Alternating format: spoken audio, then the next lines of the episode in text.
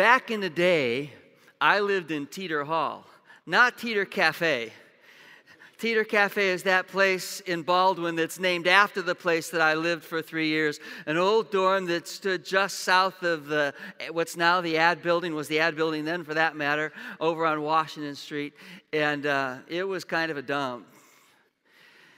But I remember one day our whole dorm got in trouble in chapel, and it wasn't because of we were disruptive to the speaker or disruptive to the program. We were the program. And uh, and we got in trouble a little bit. Now, I was just a freshman. I had nothing to do with it. I was a freshman sitting in the choir loft. It was our hall chaplain and some of his buddies who apparently just pushed it a little far. What they did is they, they told the story of the parable of the prodigal son. And I want to explain to you what they did wrong. And first of all, I'll need uh, some volunteers. Would these two first rows, I know I didn't talk to all of you, just come up here and stand right here. You don't have to do anything, just need to stand right here. Row two, come on. Just, just kind of hang out right here. You don't have to look at them, you can look at me. Yeah, let's thank you. Uh, just in, in, kind of a big group right in here, just kind of huddle in together. Just come on, come on, come on, come on, come on, come on, come huddle in. That, that's it, that's it. There, that's close. All right. All right. So, so so here's what they did. We told the story of the prodigal son and sort of acted it out. And if you know the story, there's this kid who decides that he's tired of being a kid at home and he wants to be free and he wants to have fun and all that kind of stuff. So he asks his dad to divide his resources and he does. And it says that uh, he went to a far land and wasted his, his resources in riotous living. And we demonstrated that by throwing candy bars to the crowd.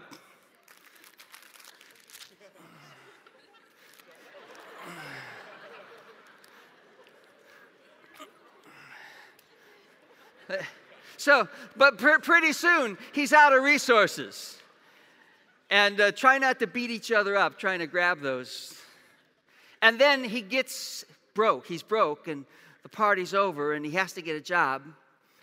And I'm not sure people loved the fact that we threw candy bars to the audience, but it was okay. The problem starts now because you see, this group of people who we had brought up were not just a group of random students. We'd brought professors up here and they were all professors and administrators. And we got to the scripture that says, and he had to get a job, and he went and he had to feed the pigs. and he jumped down in the audience and just started handing out crackers to all the professors, some of which thought it was funny, some of which were a little offended by it. And so he hands out all these crackers, and when he's done, he uh, decides that this is just not an, enough for him. He doesn't want to spend his life feeding pigs. And so he's going to go home, and he sees, he, he, he heads back towards home, and his dad sees him coming from a long way off. And, and his dad comes running, and the kid's going running towards dad. And in the old King James Version, it says that dad fell on his neck and kissed him. Well, we understand this that, you know, you see each other and you hug each other and you fall on each other's neck and kiss, but that's not how our, how our chaplain interpreted. They had dad running and tripping and doing a somersault and falling and laying on his neck with his, with his rear end up in the air. And the son came up, and when he kissed his cheek, it was a cheek of another kind. I think that's what really got him in trouble. We're going to talk about the parable of the prodigal, but would you thank these guys?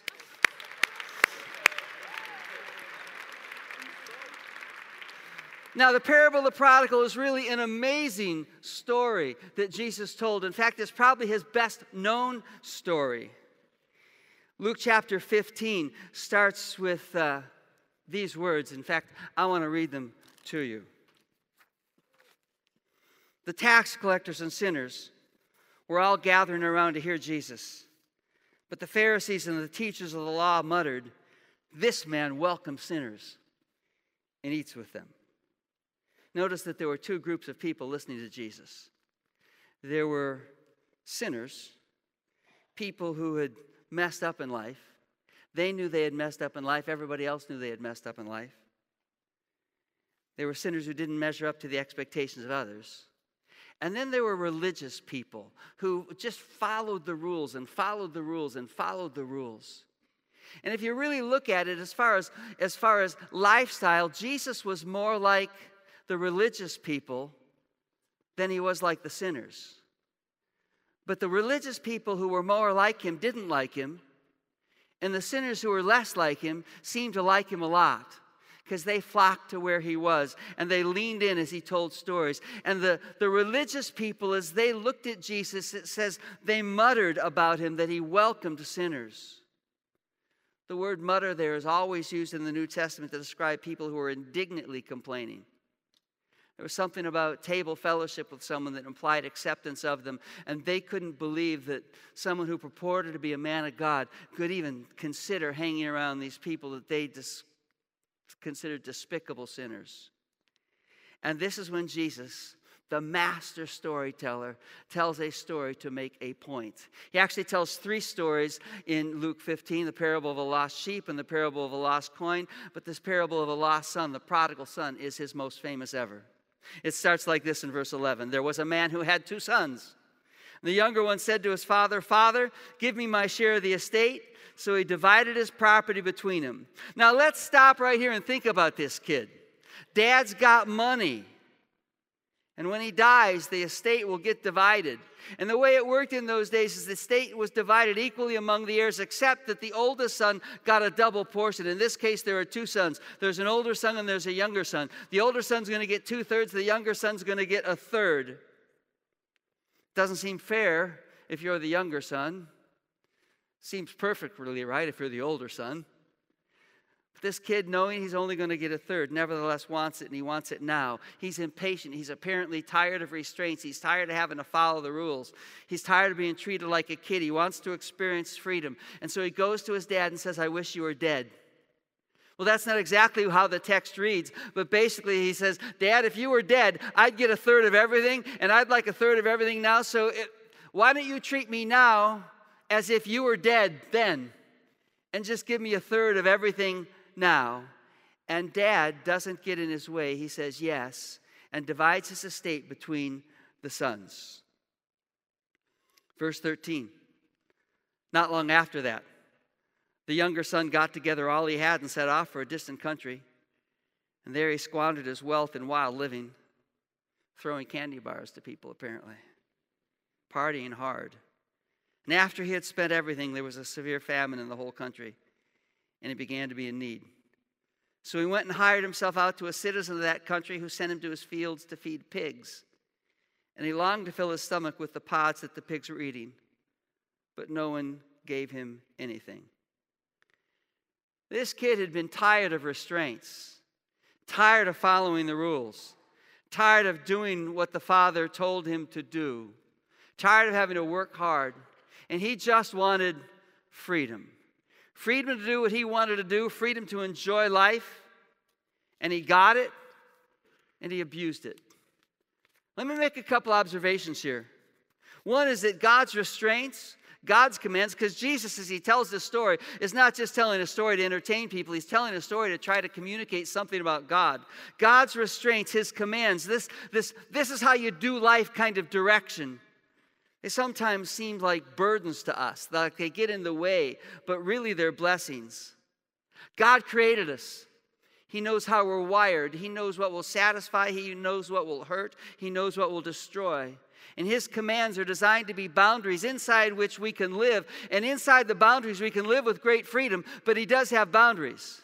In the boundaries, we can say, I'm going to be a nurse, or, or I'm going to be a teacher, or I'm going to be a pastor. You know, professionally, He gives you a lot of room to make decisions. Inside the boundaries, you can decide, I'm going to go see Star Wars, or who cares about that movie? Who's ever seen that? I'm going to see Alvin and the Chipmunks. Did anybody see Alvin and the Chipmunks? Nobody will admit it. Anybody see Star Wars? Yeah. Theater I was in when uh, when you first saw the Millennium Falcon, everybody in my generation goes, "The Falcon! It's the Millennium Falcon!"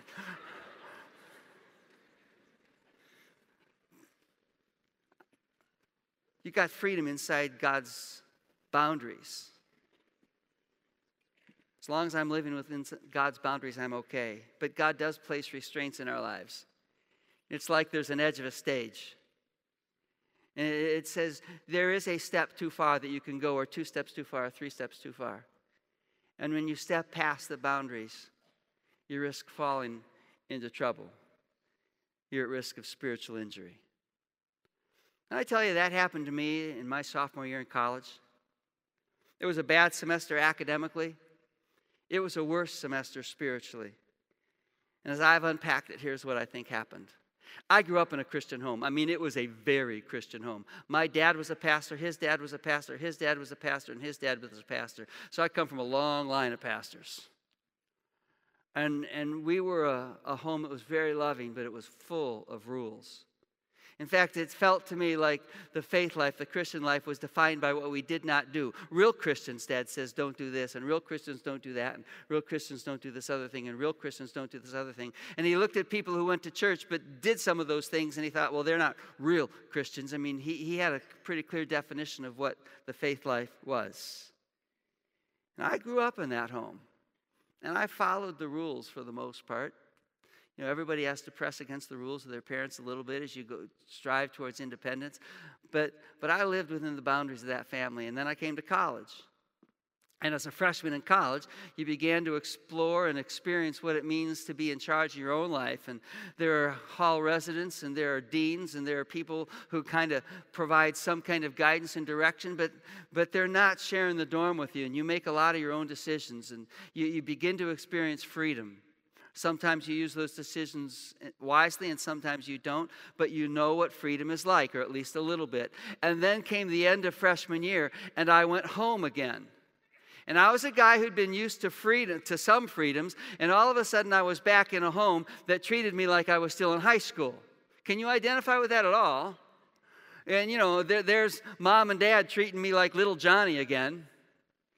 And I felt constricted and restricted and sometimes frustrated. And then I went back to college after the, that semester, that summer at home. I was a sophomore, and I was committed to exercising my independence. And I made some really dumb decisions. One of those decisions was to not bother to study. About two weeks left, and I, I, I played cards a lot. And about two weeks in the semester, left in the semester, I went, oh my goodness. And it was not my best semester academically. Now, I didn't flunk out. I wasn't put on academic probation. I guess I was smart enough not to do that. But it was my worst GPA of eight semesters. But what was worse is I made a lot of bad decisions spiritually. I ran from God. I was a mess. And rather than being satisfied because I was chasing those things that I thought would make me happy, I was guilty and I was struggling. I was miserable. I was exercising freedom, but had botched it. Let me make a second observation here. Not, not only do God's restraint, restraints protect us, but, but sin never delivers what temptation promises. I used that line at the Christmas chapel at the end of last semester. I think it's true.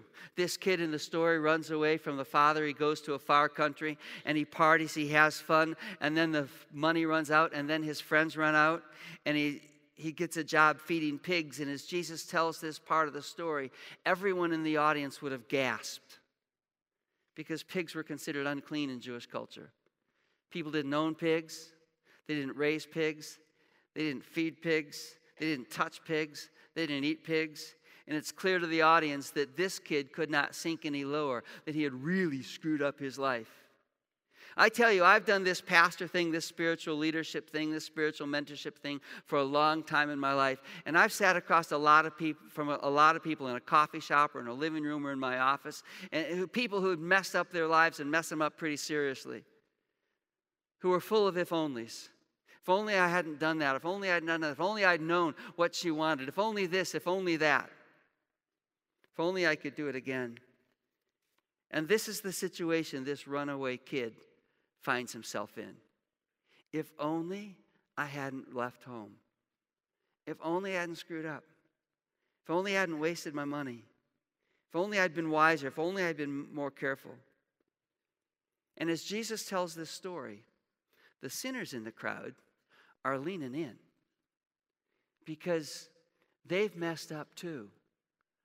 And society has told them that they're too messed up, but here's this guy telling a story that includes their story in it. And I think the religious leaders in the crowd, they're sitting there and they're leaning back, going, uh huh. Finally, he's speaking the truth about messing up. Finally, he's speaking the truth about, about the, the punishment that these people deserve, these sinners deserve. They're finally going to get it. And I think both groups actually thought that the sinner kid, the rebel kid, had gotten what he deserved. But as we go to the next part of the story, there's something surprising that happens. It says, When he, the kid, came to his senses, he said, How many of my father's hired servants have food to spare? And here I am starving to death. I'll set out and go back to my father and say to him, Father, I have sinned against heaven, God, and against you. I'm no longer be worthy to call your be, I am no longer worthy to be called your son. Make me like one of your hired servants. So he got up and went to his father. But while he was still a long way off, it says, his father saw him and was filled with compassion to him, and he ran to his son and threw his arms around him and kissed him. Apparently, dad was dreaming of this day. We don't know how long the kid had been gone, he'd just been gone a while. And I don't guess that dad had sat on the front porch the whole time, just sat there looking, looking, looking. I don't think he'd, he'd gone into depression that his kid was gone, that type of thing. He ran the family business. But I'm guessing, I'm guessing that every time he walked by a place where he could look down the road that led to where people traveled from to get to the farm, that he just glanced up the road, hoping, wondering. I'm guessing he prayed that his son would come home. And one day, as he crosses the front of the house, he looks up the road and he sees a figure coming in the distance. He can tell he's disheveled, he's dirty, but there, there's something about him that looks familiar, and all of a sudden it just clicks. That's my boy. And dad goes running. Now, that doesn't surprise us too much, but in those days, it would have been a shocking statement because in those days, grown men did not run. It was considered undignified. They kind of strutted, they strolled, they were important. And this dad sees this boy and takes off running and finds him and hugs him. And the kid goes into his little speech Father, I've sinned against heaven and I've sinned against you. I'm no longer worthy to be called your son. And dad doesn't even let him finish. He interrupts him and he says to his servants, Quick, bring the best robes. I mean, I think, I think the servants had gone running after him, thinking, What's wrong with this guy? He's running. The servants are right there, and he says, Quick, bring the best robe and put it on him. Put a ring on his finger and sandals on his feet. Bring the fattened calf and kill it. Let's have a feast and celebrate. For this son of mine was dead and is alive again. He was lost and is found. So they began to celebrate. When Jesus tells us stories, he's trying to tell us something about God and about us and about life. And what you see in this story is a picture of God's grace. Grace is the unmerited favor or the undeserved favor or blessing of God. You don't deserve it. You've screwed up. You've messed up. All of us are in need of grace. In this case, the kid had messed up big time. And God poured out big grace, said, Welcome home. Our God is the God who's always watching for us. Our God is the God who's nudging us to say, hey, it's time to come home. Our God is the one who's saying, aren't you tired of making a mess of your life? He's the Father who runs to meet us at our point of need. That's our God. And again and again in Scripture, we see what Jesus makes clear in this Scripture. He's the God of relationship. Come home, come home, come home. Now, we're not going to stop right here because there's still a little bit more in the story. I want to look at it and say a couple comments on it, and then we'll pretty much stop. Verse 25. Meanwhile, the older son was in the field. This is the kid who stayed home. This is the kid who's going to get two thirds of the inheritance. And when he came near the house, he heard music and dancing. So he called one of the servants and asked him what was going on. Your brother has come, he replied, and your father has killed the fattened calf because he has him back safe and sound. The older brother became angry and refused to go in. And so his father went out and pleaded with him. But he answered, Father, look, all these years I've been slaving for you and never disobeyed your orders, yet you never gave me even a young goat so I could celebrate with my friends. But when this son of yours, he wouldn't even call him his brother, did you notice that? When this son of yours, who squandered your property with prostitutes, come home, you kill the fattened calf. My son, you're always with me. Everything I have is yours. But we had to celebrate and be glad because this brother of yours was dead and is alive again. He was lost and now he's found. The older brother is seriously ticked. Throughout the years, however long it's been, he's been imagining thing, things about baby bro. He's been imagining how he spent his money. Maybe he's critical of it. Maybe he's jealous of it. I don't know what it is. He's certainly negative about his brother. He's angry at him for avoiding his responsibility. He's angry at dad for extending mercy. And as Jesus tells this part of the story, I think he's sending a message to the critics in the crowd, to those who grumbled that he cared about sinners. Dad goes out to the grumbling brother and Jesus extends, well, a story, a challenge to the grumblers who leaned back and said, He's eating with sinners. And then the story ends. And we don't know what the older brother did. We have no idea. I think that's by design. I think Jesus said each of us have to figure out where we are in the story. And each of us has to figure out what we would do and how would we respond.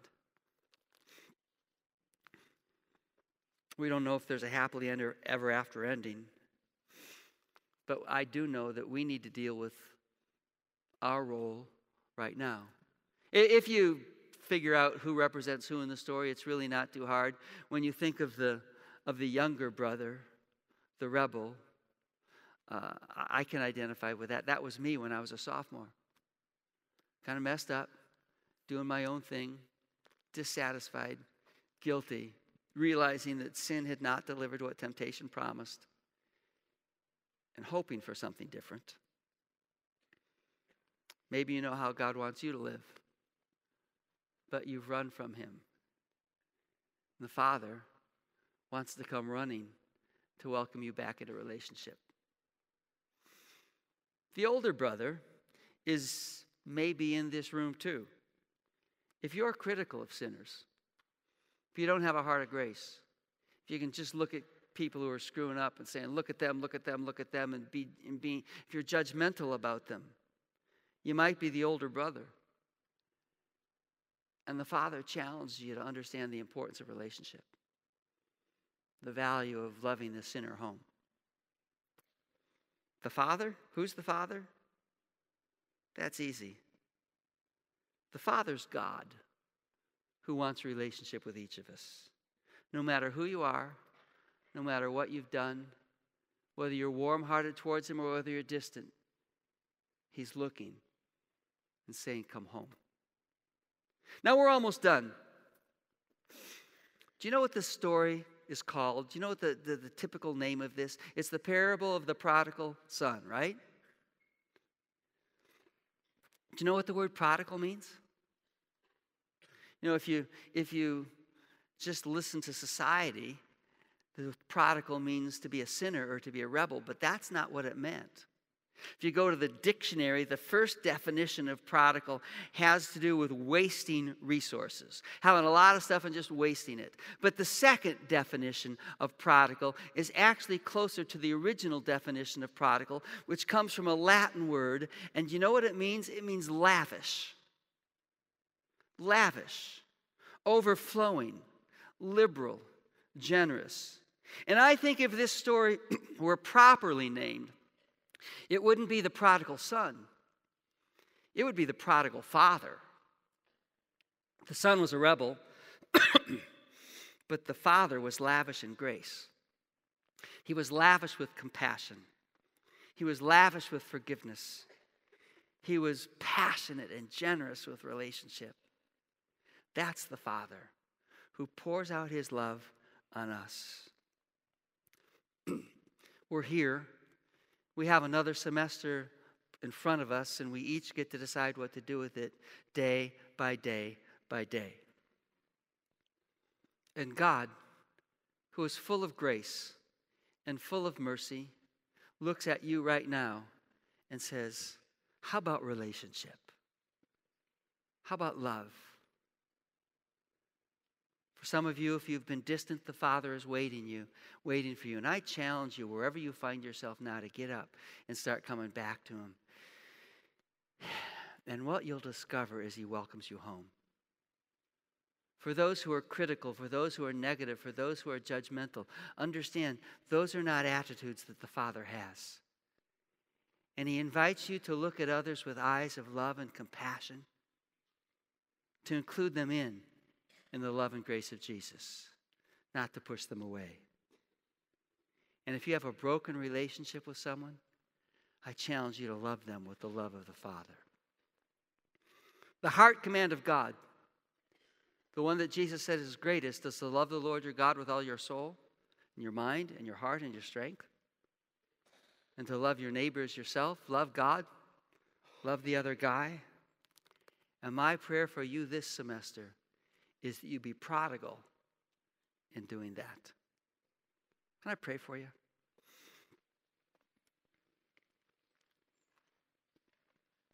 Father, I just believe that there are people in this room right now who've spent a semester or two or three running from you.